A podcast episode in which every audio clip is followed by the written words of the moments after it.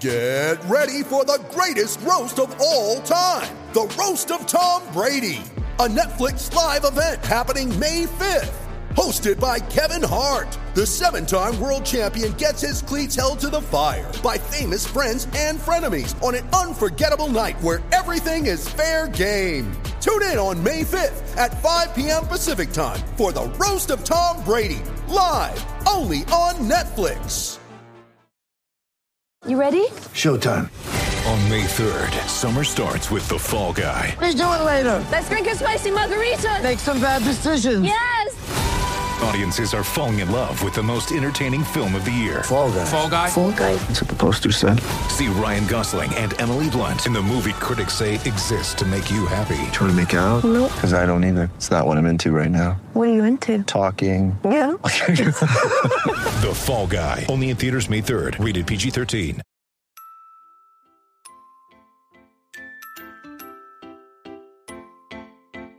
Uh huh. Just feel like I've been around the block, ripping up fantasy stock, working around the clock.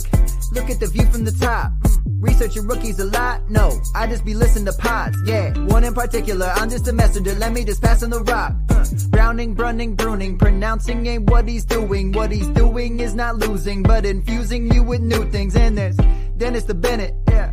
The man is a menace, yeah. Building a dynasty, some of the finest things. Promise you, you won't regret it. Mm. Sly a fox, cultured in pop. Give him his props. Here is a thought, here is a box, and you cannot compare him at all. So don't even try. Careful with the news, but when you use a take, I take up Tony Fire. I mean dire, because anyone else is a huge mistake. Whoa, fantasy round table, fantasy, fantasy round table, yeah. Fantasy round table, come take a look at the crown, baby. Hey, fantasy round table, fantasy, fantasy round table, Woo. fantasy round table, come take a look at the crown, baby. Go.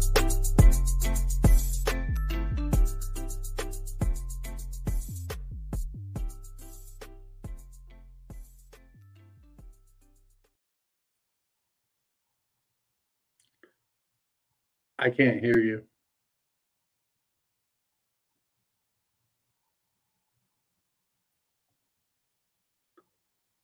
I I can hear you now. No. I th- think that that was on your end. Uh, Super Wild Card Weekend. One game left to go in uh, in the weekend, but we've had five pretty incredible games to start things off. It has been a wild weekend of football. Dennis, how did you enjoy things? So I had to replace the wax ring in my master bathroom toilet. So now I'm getting a new bathroom floor. Um, and by getting, I mean I'm putting it in. So what should have taken me an hour, maybe an hour and a half, even given given my uh, relatively poor workmanship standards and abilities, um, it's probably going to take me a week and a half now before I have a bathroom. So, did you have to replace the floor because there was a leak, or you just decided to since you had Oh, to no, go no. I had to replace the floor because when I took the toilet out to replace the wax ring, my wife said, "You know what? You should put in a new floor." No good and I was deed. like, "Okay, well we'll just we'll just tile over because we were just gonna do the stick-on tiles." And I'm like, "Oh, we'll just go over." She's like, "Why would we do that?" I'm like, "Because it's already level and even, and if we start to take it up, you know, we've it's an old house. There was concrete, there was mastic, there was other tiles, and it's gonna be."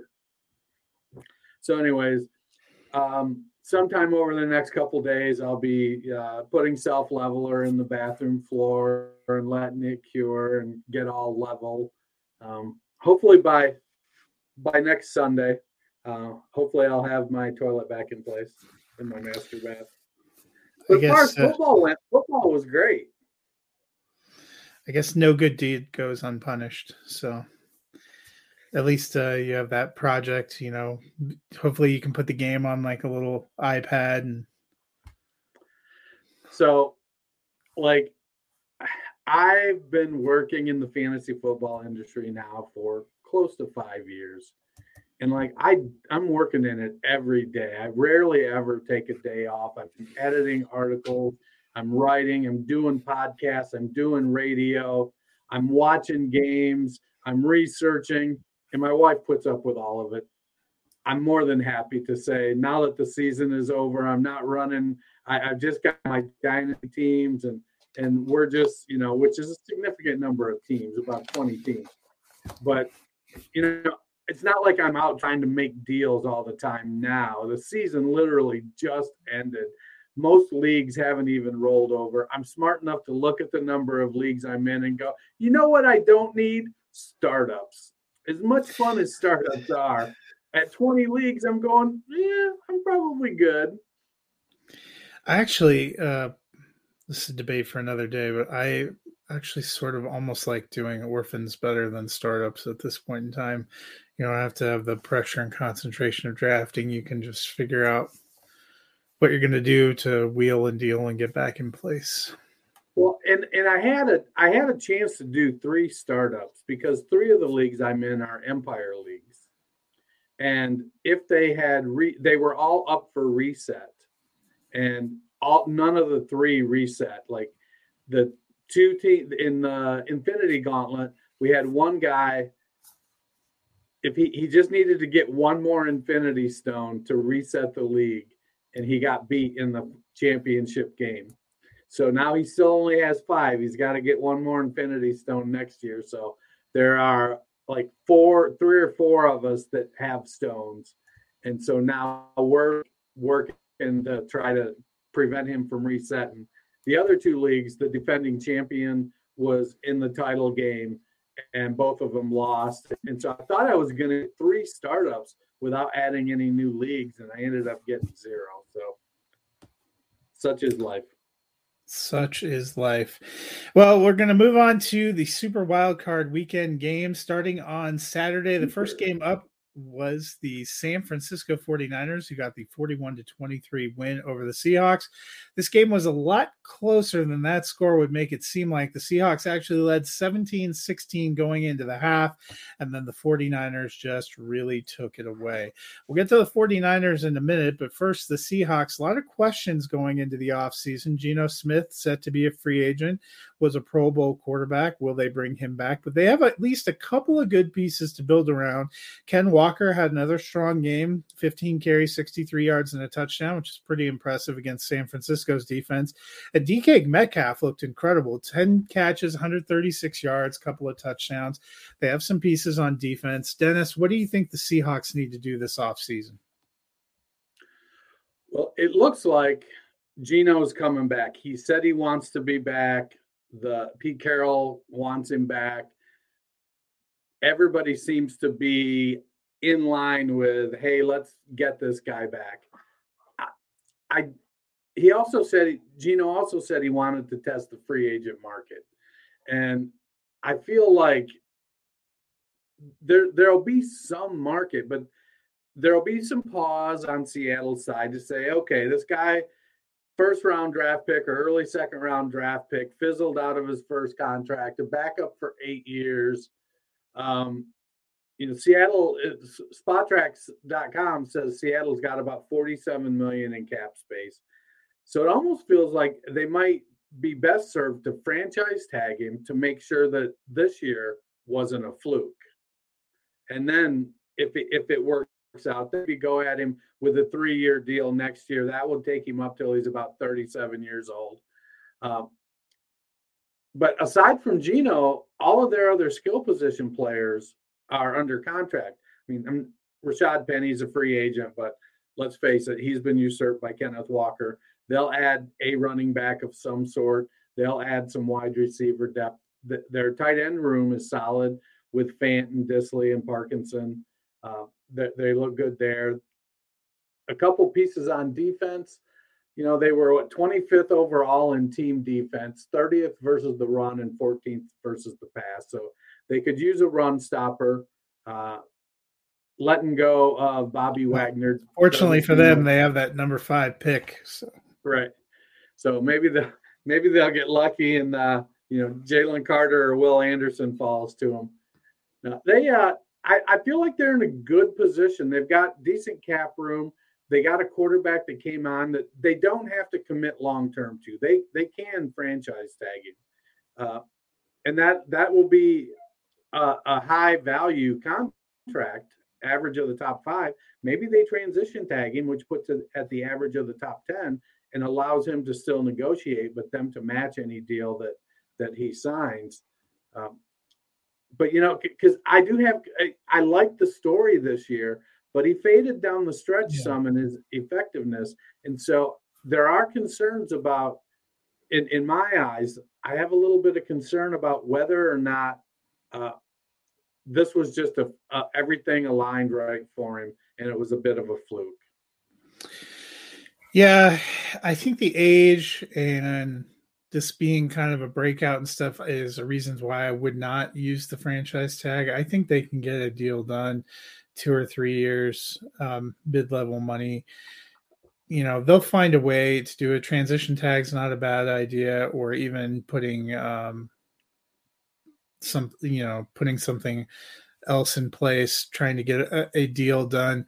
I think there's a market for Geno Smith, but I think there are other quarterbacks that will be hotter in the market. And I I don't know if I'm Seattle if I'm risking the amount of money you'd have to spend on a franchise tag to to try to keep him in place. But I I agree they they were better than any of us expected this year, and they'll probably uh, continue. Um, to have a puncher's chance next year.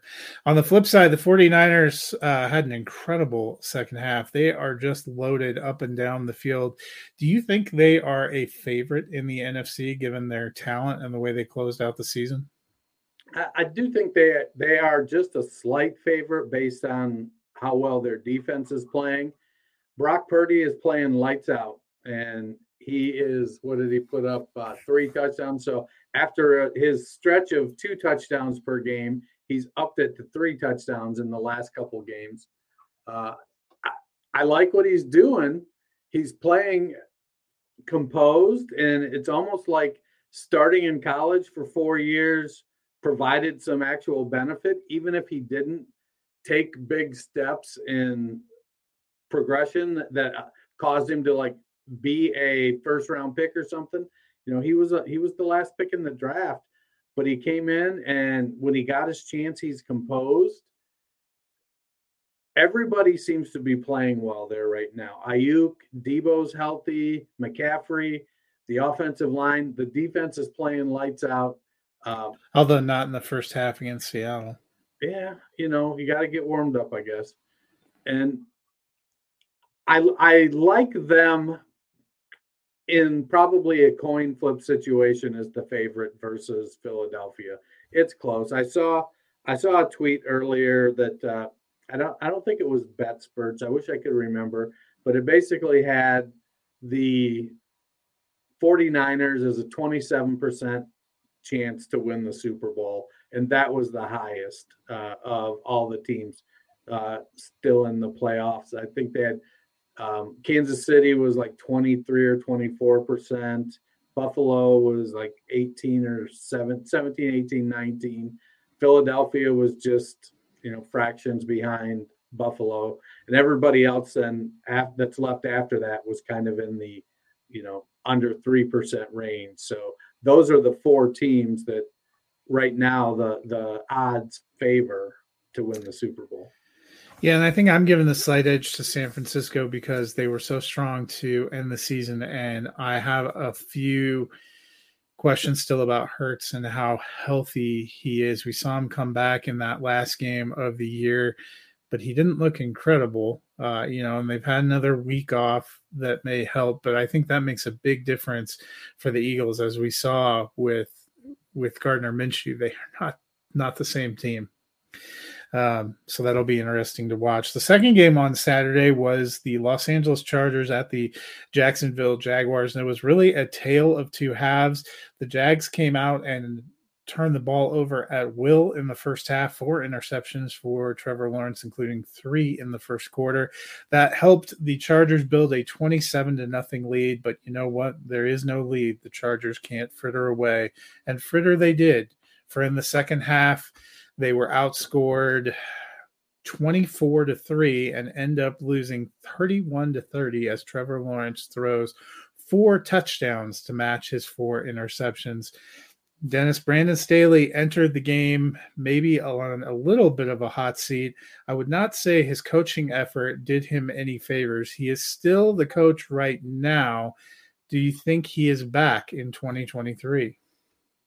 I do. I, I believe I saw earlier today that they announced he he was coming back, but they were looking at some staff changes.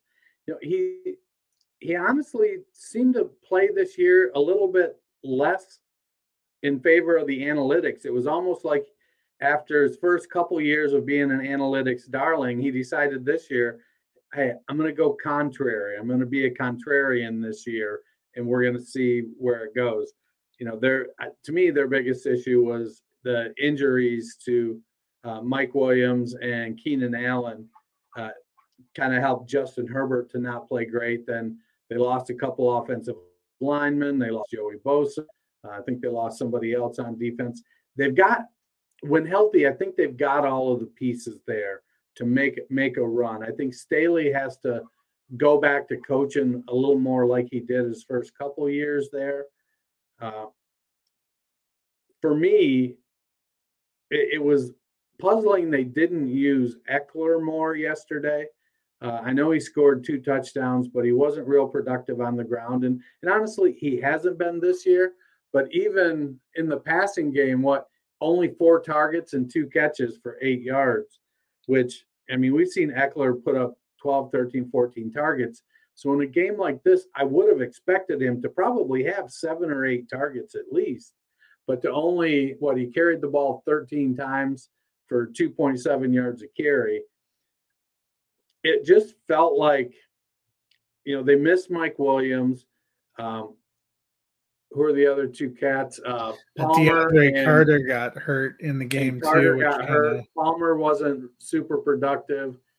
So it kind of then all fell on Keenan Allen's back. Everett had a good game, you know, over 100 yards and a touchdown. But they're more successful when they're spreading it around to at least three people. And I just don't think that third person clicked in in this game.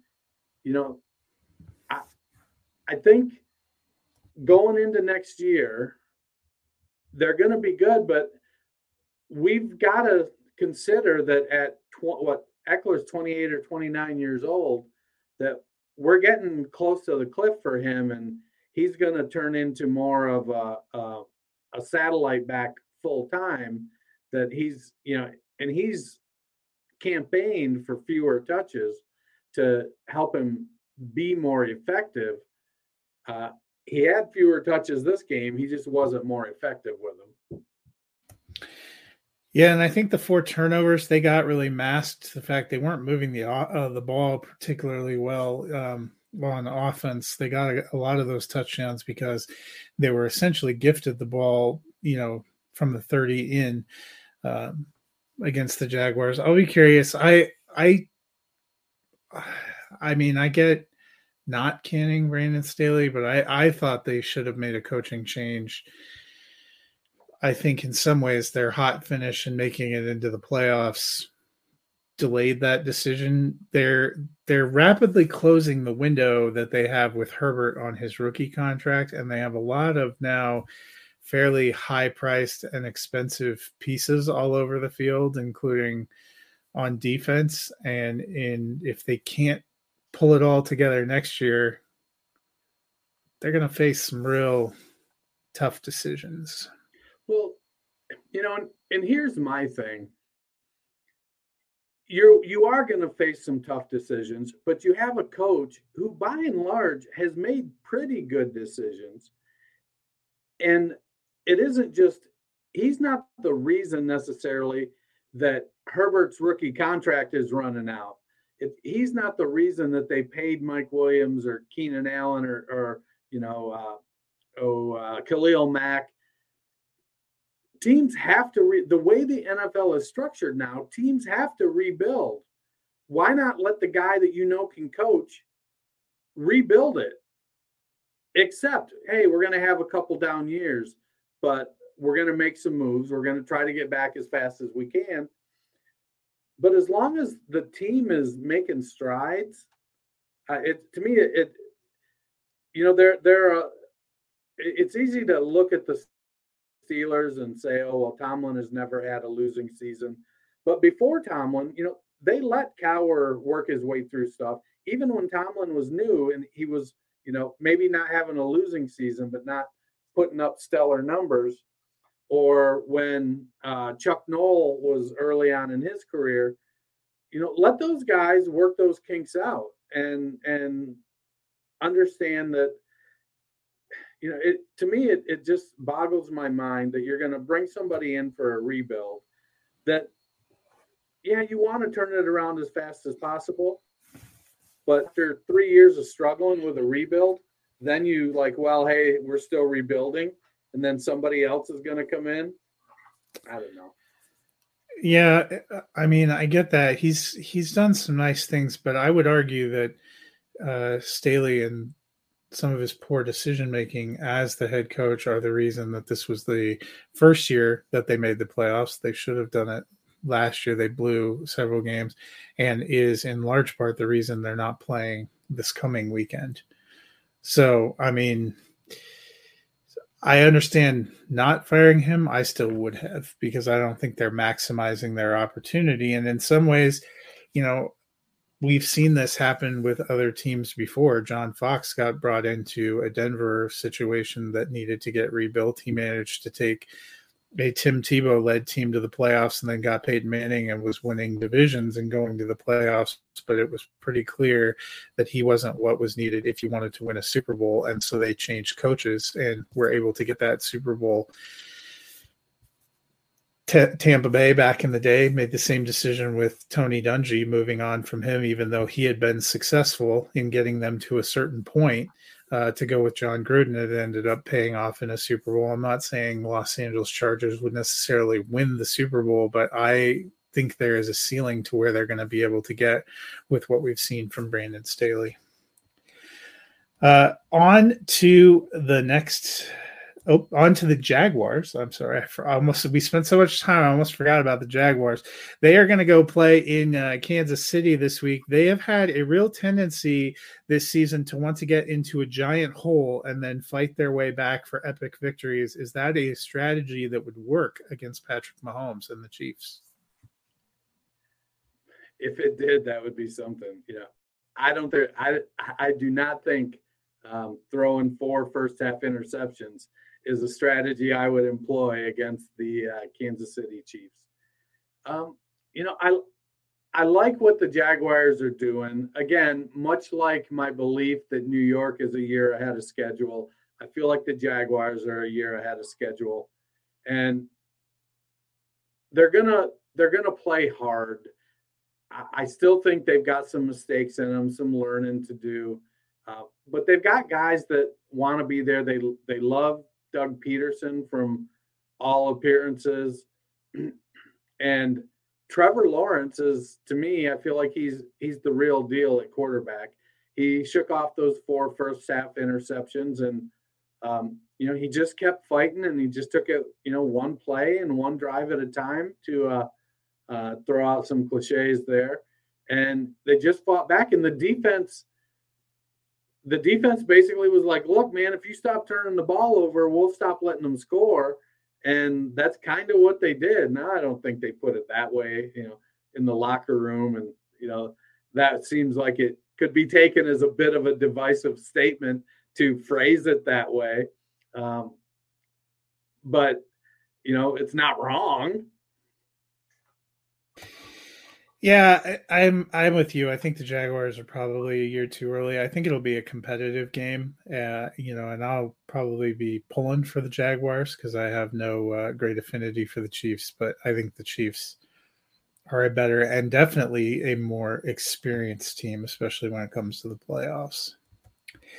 Uh, on to the Sunday games. The opener was a game we thought the Bills would probably win easily. They probably thought they were going to win easily, but nothing came easy on Sunday. They do get the 34 to 31 victory, uh, but Miami really put up a show, actually led for a while in the second half The Dolphins had a pretty good season, starting out eight and three before hitting a tough time playing a lot of those games without Tua, who was in concussion protocol at the end. He uh, appears to be on track to return in 2023. How do you feel about the 2023 Dolphins and Coach Mike McDaniel?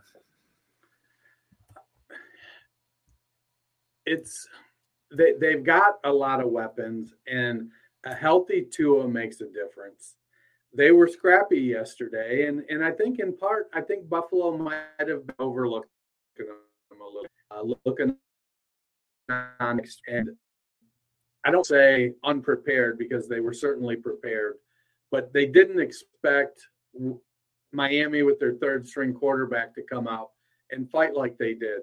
And Miami, uh, Skylar Thompson, I think he's making a case that he's going to be a good backup quarterback in the NFL. But I mean, you can't complete just 40% of your passes and expect to beat a team like the Buffalo Bills. You know, he he threw 45 passes, only completed 18. He did throw two interceptions, and the running game went there. They only look Jeff Wilson 10 for 23. It was really an interesting game from an offensive perspective for Buffalo because they weren't super productive, or for Miami because they weren't super productive. Buffalo, you know, had some good games. Gabe Davis and Stefon Diggs both over 100 yards. Uh, Khalil Shakir over 50. Uh, Devin Singletary, 4.8 yards a carry. James Cook, a rushing touchdown. Dawson Knox caught a touchdown pass. There was uh, even Cole Beasley caught a touchdown pass. So it seemed like Buffalo was like clicking on offense, and Miami, for whatever reason, I don't know where the, it's like they had an ace up their sleeve or something, and that's how they kept getting points. And uh, to use an old poker parlance, uh, I I like where Miami is. It would have been nice, I think, if Teddy had been healthy enough to play. Um, ultimately, though, Tua is the guy you want in there, and he needs to get himself right and get his head right and make a decision about whether or not you know the NFL is really what he wants to do. But we've seen guys before have you know concussion issues until they don't.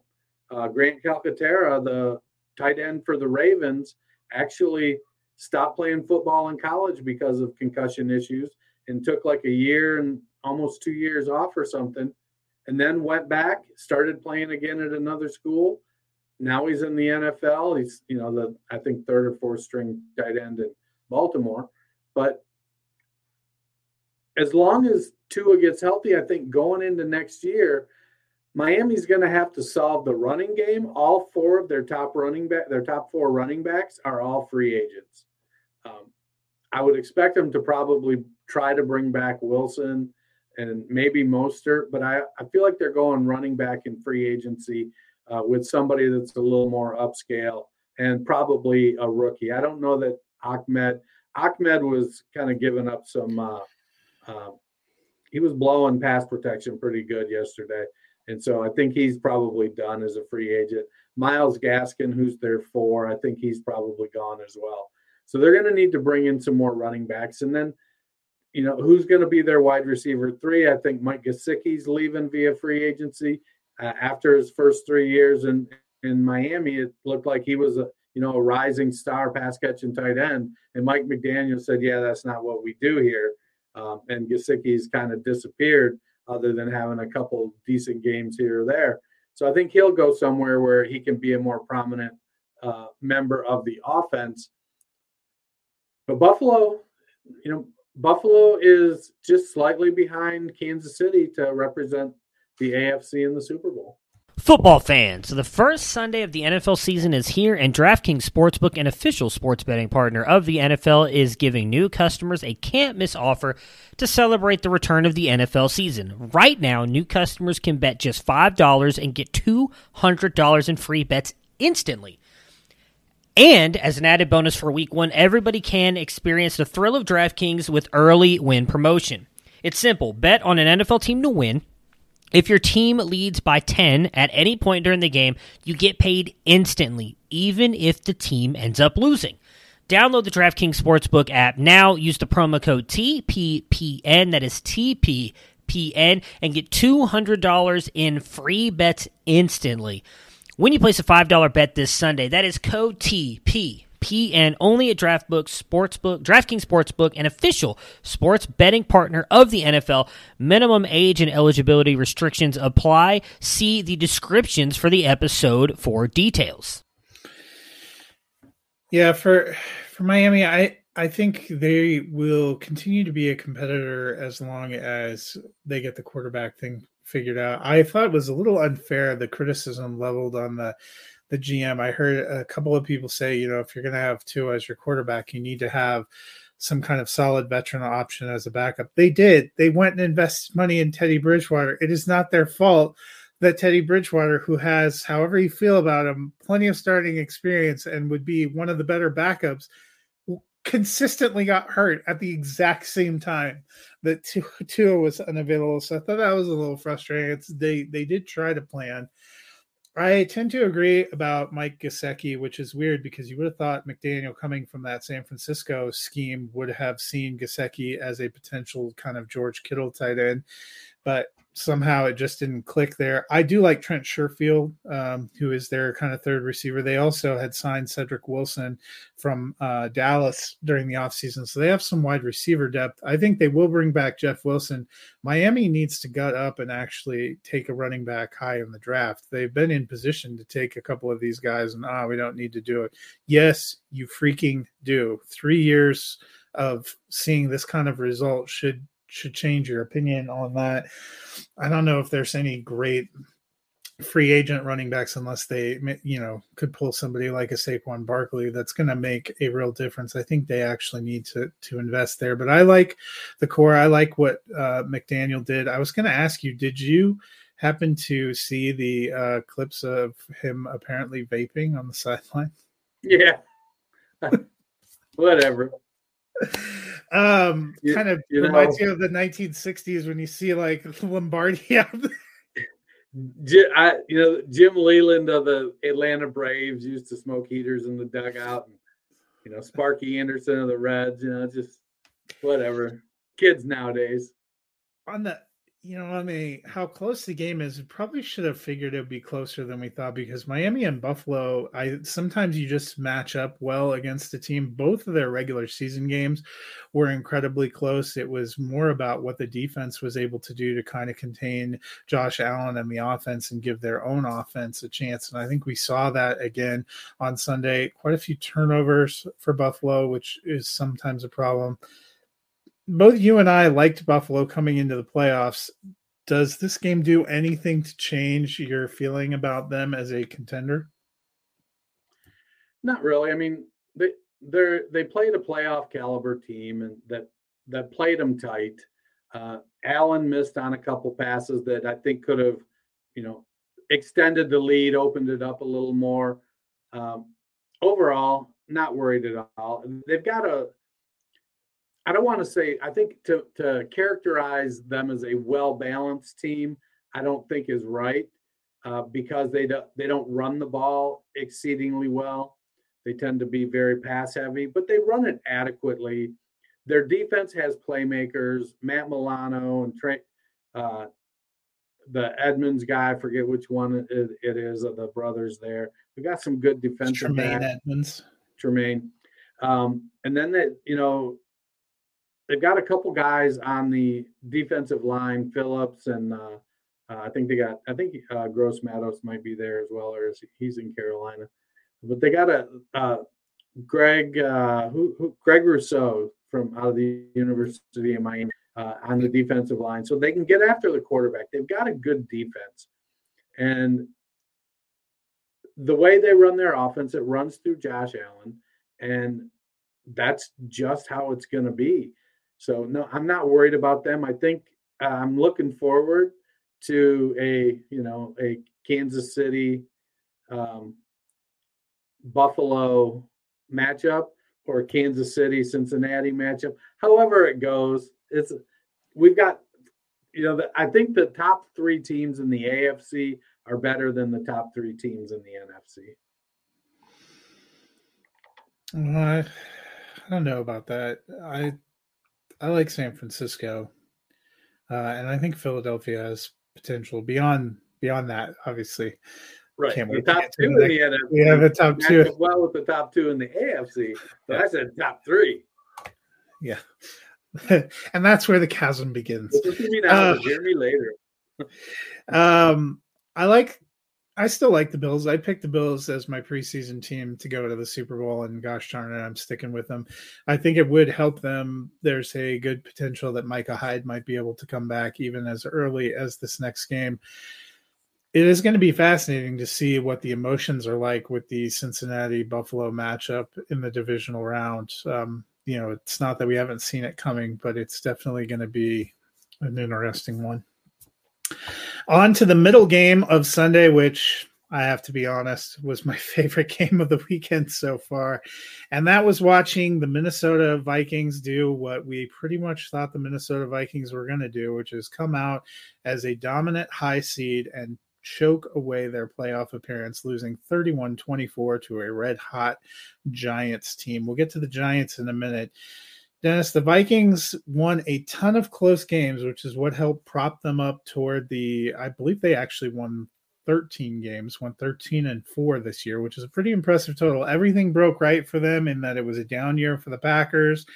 They were able to go through there, and yet we had this whiff of uh, them being frauds throughout the season in various games, and we saw it again here to the to the point that their defense just got gashed all over the field. And then you had curious things like a fourth and eight where the game is on the line and Kirk Cousins dumps it off for three yards to the tight end, doesn't even target Justin Jefferson. What do you make of the Vikings going into 2023? Well, the defense is bad and needs a lot of work. Um, it, you know, it made enough plays throughout the season against teams that maybe weren't playoff quality, but it made enough plays. That's why they, you know, you're in a lot of one score games because your defense is giving up points. And that's a way to, you know, you you learn some fortitude. I think that's that's good for them going forward to kind of learn how to handle that pressure and that stress. But they need to learn how to put teams away and not keep let let teams stay in it. I don't know. I don't know how long Kirk is still going to be in Minnesota. You know, they have a first year head coach. They're going to make some changes. Um, they they don't have a lot of salary cap room, so I I think what happened was they just you know they they hurt Kirk in a position to have to do too much, and that's just not the type of quarterback he is. And when that happens, they end up having games like this where, you know, they probably should have beaten the Giants. I think they might have been better than the Giants, um, but the Giants just outplayed them yesterday. Uh, they, they have to figure out their salary cap. I expect that they're going to lose Mattison and Irv Smith to free agency. Irv was back, caught a touchdown. Uh, they're probably going to cut Adam Thielen, which is going to leave them with 16 and a half million in dead cap. But they could, uh, I, am not sure what the hit is if they designate him as a post June 1 cut. Uh, they can spread that out over two years, help the salary cap uh, issue there. But they're going to have to make some other moves because they need help on defense. And if you get rid of Thielen, is KJ Osborn really ready to step up into that role? Or are you going to have to bring somebody in? Uh, if they let Mattison walk with Dalvin Cook going into what his sixth year now, um, maybe seventh year, he's 27, Yeah, 28 years old. I think it is his. I think it's his seventh year. And you know he was spot on for yesterday, but they only gave it to him 15 times.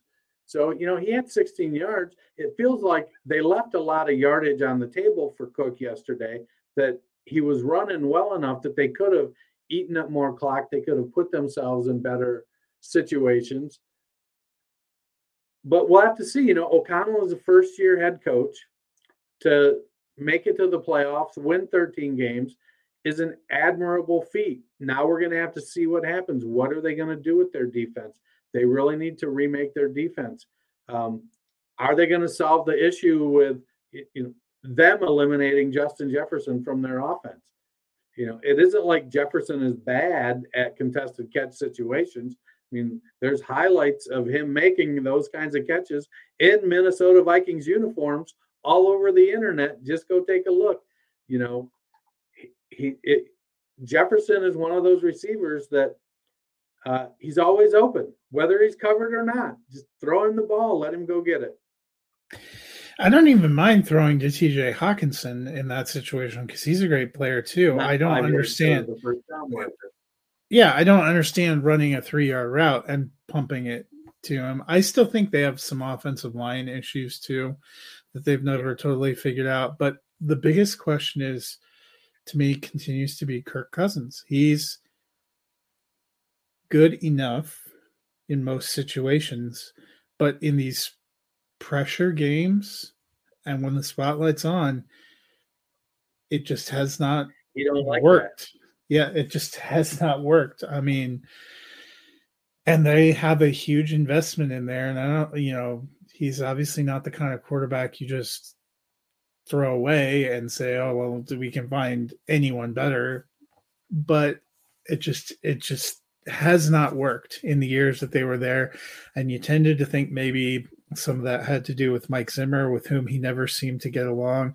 They had a more successful regular season with Kevin O'Connell, but the fact you and I both picked the Giants on Friday, and I saw the NFL Network pregame show. Four out of their six analysts also picked the Giants. We people were making jokes most of the month of December that the Vikings were going to be that classic 12 win team that got that lost at home in the first round of the playoffs, and here here we are. Uh, you know, we could see it coming. It just wasn't working, and I don't know exactly what they what they do to fix it. They feel like they have more talent than that. That they should be better than what we've seen based on the the kind of pieces that they have. And you're right, taking taking Justin Jefferson out uh, just makes no sense. Uh, on to the Giants. Daniel Jones, uh, 24 of 35, 301 yards, couple touchdowns through the air, had 17 carries for 78 yards. Saquon Barkley only had nine carries, but 53 yards and two touchdowns. And Isaiah Hodgins, eight for 105. I wish Matt was here. He would have been been thrilled getting a touchdown. The Giants offense looks good.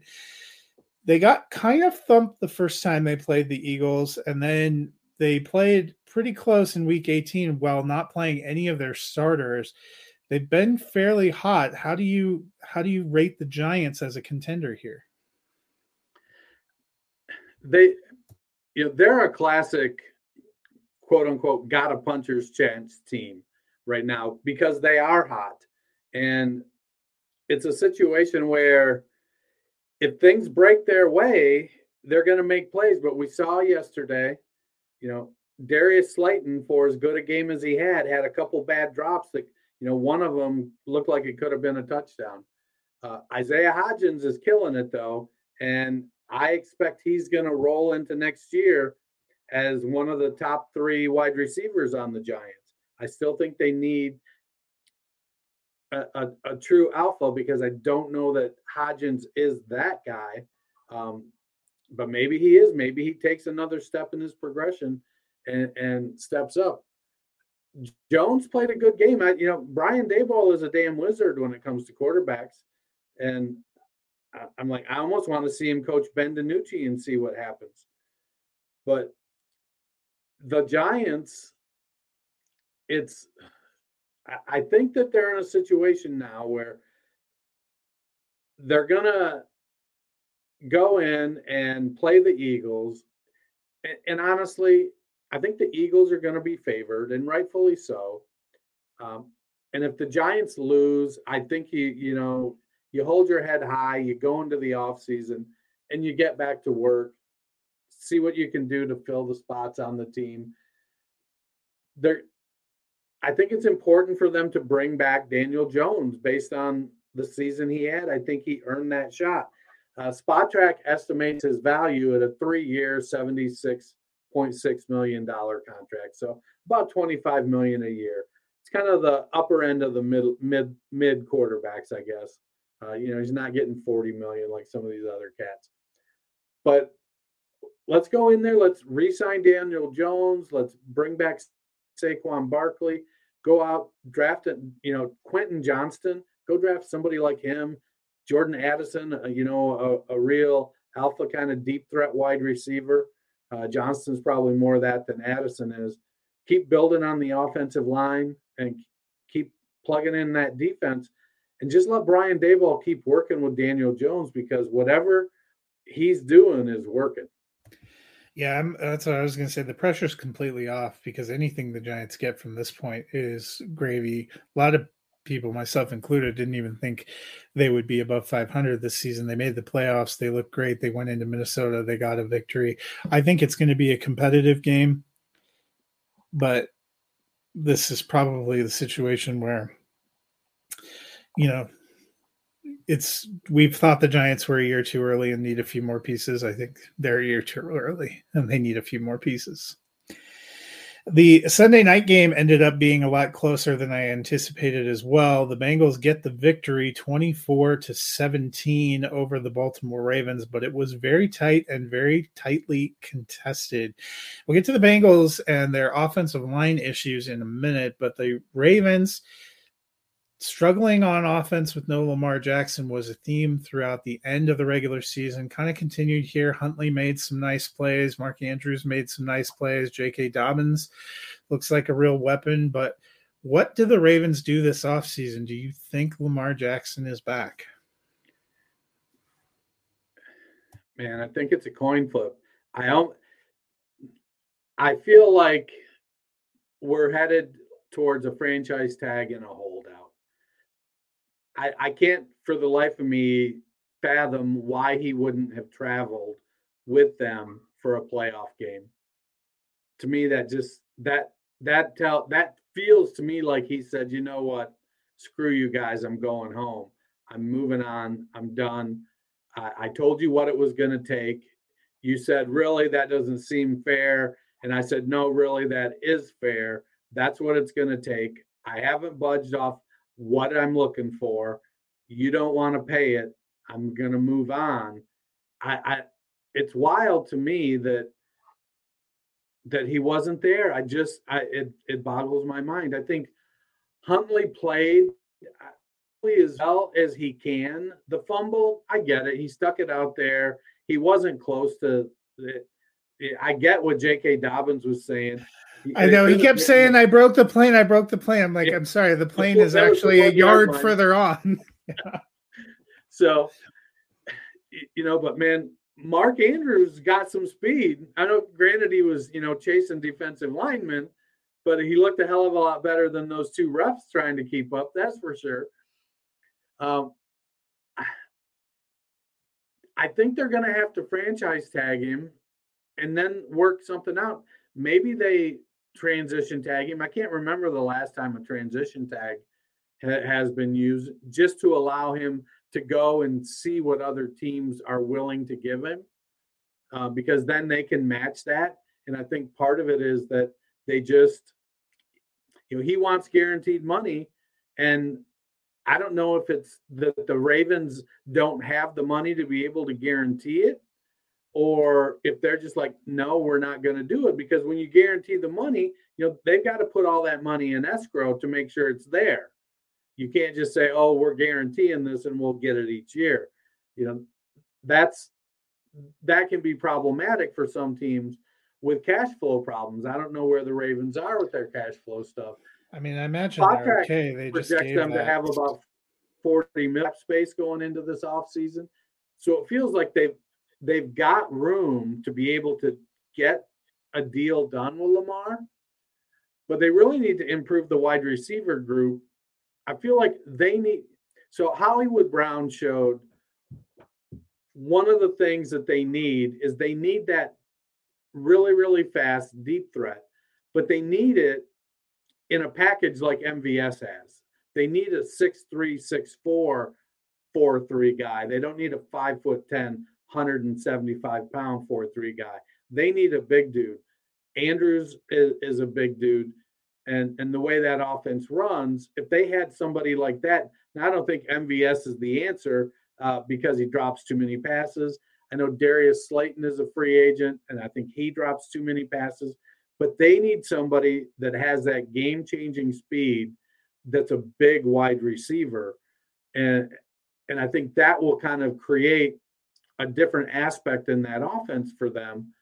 I just don't know where they're going to get it.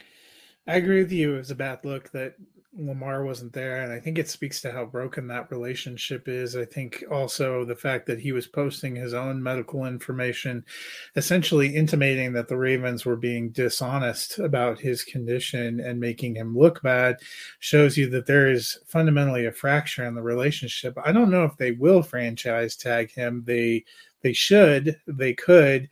I doubt cap space is a problem. It's going to be hard to cry poor when you just splashed out a five year, $100 million contract on a linebacker you acquired during the season.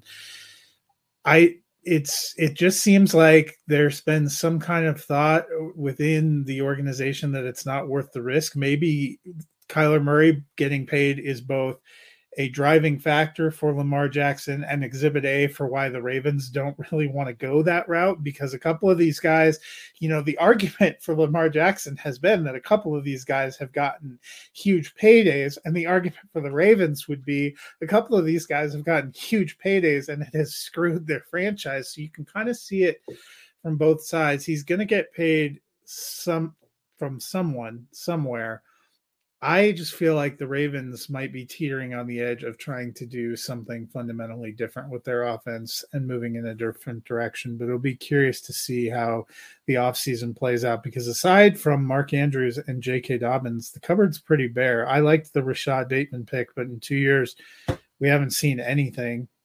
And beyond that, when Sammy Watkins is your best receiver, in 2023 and you're being unironic, that tells you something. For the Bengals, you know, one of the things they worked really hard at this offseason was fixing the offensive line. And for the first 15 games of the season, they had the same starting five and I, they looked really strong. They have lost an offensive lineman every game since then. They lost both linemen on the right side, their guard and their tackle. And last night they lost their left tackle as well. And it seemed like you could start to see that taking a toll on their offense. They're now going to flip, face Buffalo in Buffalo. Should we be starting to get concerned about shades of 2021 with the offensive line in Cincinnati? Yeah, I I, I think they upgraded the offensive group overall. They upgraded the starters definitely. A couple guys that started last year were moved into backup roles, but now you know that Jackson Carman's going to be playing left tackle. They got a rookie at uh, uh, left guard. Ted Karras, I think, is the only healthy starter from the the uh, beginning of the season now. Their rookie left guard was has been a starter all year too, but he's still a rookie left guard. Right. So maybe maybe Karras is a guy who missed some games too. But no, I, Karras and the and the rookie guard are the two guys that are still there that have played every game. So to me, you know, here's here's what we know about Joe Burrow. He he's like a Timex watch. You know, he takes a licking and keeps on ticking. We saw that last year against um, ten something crazy like that, seven times, nine times. They sacked him a lot, and, and Cincinnati still won. So Burrow is going to make, I think, the right reads and the right decisions. Now Buffalo's got a pretty good defense, so there's going to be some cat and mouse play between the two teams. But Cincinnati has all of their top receiving options Boyd, Higgins, Chase, uh, and Hayden Hurst, all there.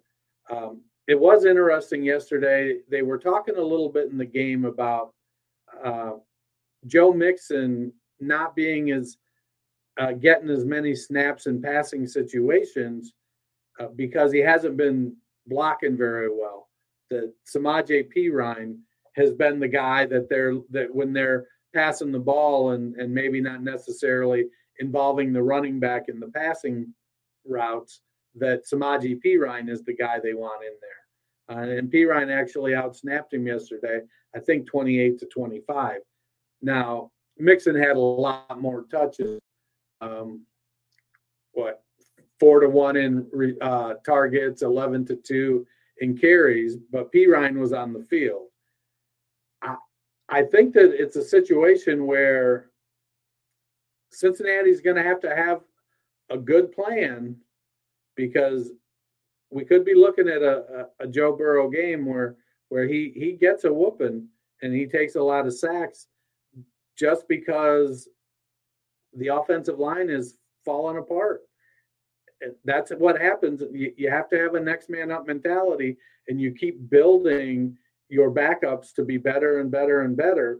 And hopefully, it's worked for Cincinnati. Uh, we'll see. It's going to be an interesting game. Yeah, I am a little worried about the offensive line. I think the what what stood out to me is they had to adjust their game plan a little bit. It makes it takes some of the vertical threat out of having a Tee Higgins and a Ja'Marr Chase. They were talking about at one point that Ja'Marr Chase had done like nine button hooks or something, nine button hook routes, or it had nine button hook reception targets and you're just kind of like, well, I mean, they they did enough, and Baltimore has a good defense, but you know what? Buffalo has a really good defense too, and an opportunistic secondary, and they probably have a just as good of a defensive front, uh, you know, up the middle as what Baltimore has, and I think that's going to be uh, something to watch and something uh, to add a wrinkle to this. But like you said, the the Bengals were able to overcome that and some of the deficiencies last year until they hit the Super Bowl uh, and weren't able to quite pull it out. So hopefully, uh, we'll be thinking good thoughts for Joe Burrow.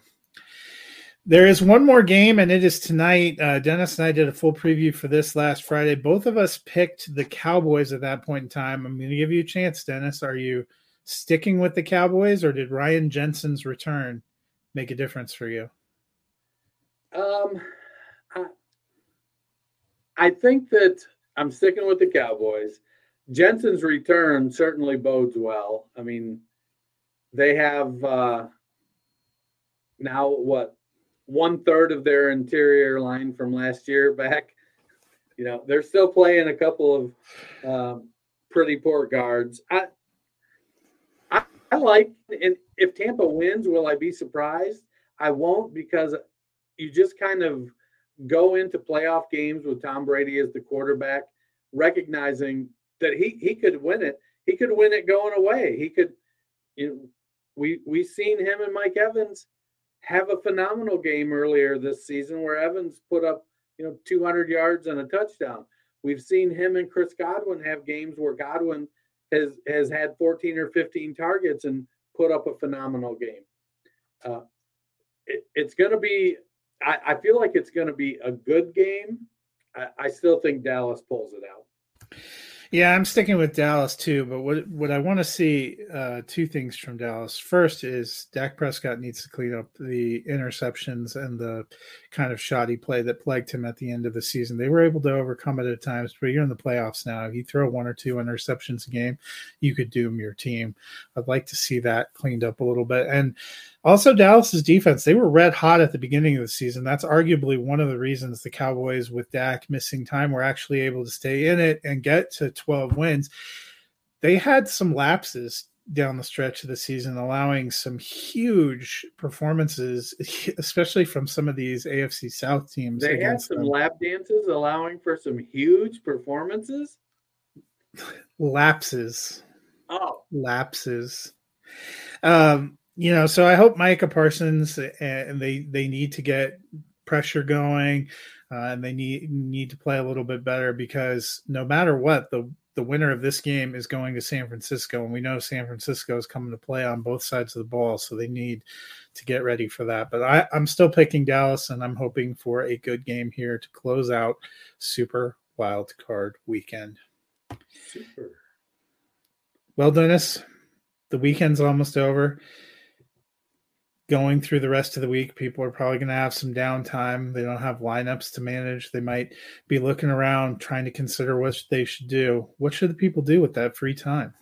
They should cruise on over to their favorite podcast platform and subscribe to the Fantasy Football Roundtable. Give us a rating and a review. Hell, download. Listen, don't listen. Whatever works for you. Just get that download for us. We will be back on Friday. At least Dennis and I will be back. Probably Matt as well, looking at the divisional round games. Four big games coming up. Some very intriguing matchups. Until then, I hope you guys all enjoy the Monday night football game to end wild card weekend. Prepare for glory! I wanna know if you got your popcorn ready. Do you got your popcorn ready? I came out the womb, I was ready. And he's hit the end zone for an unbelievable touchdown. I would be honored if you played football for this team. Throw it up above his head. They can't jump with me. God, Lee. Oh, they tackle them at the 40-yard line. Who can make a play? I can. Who can make a play? I can.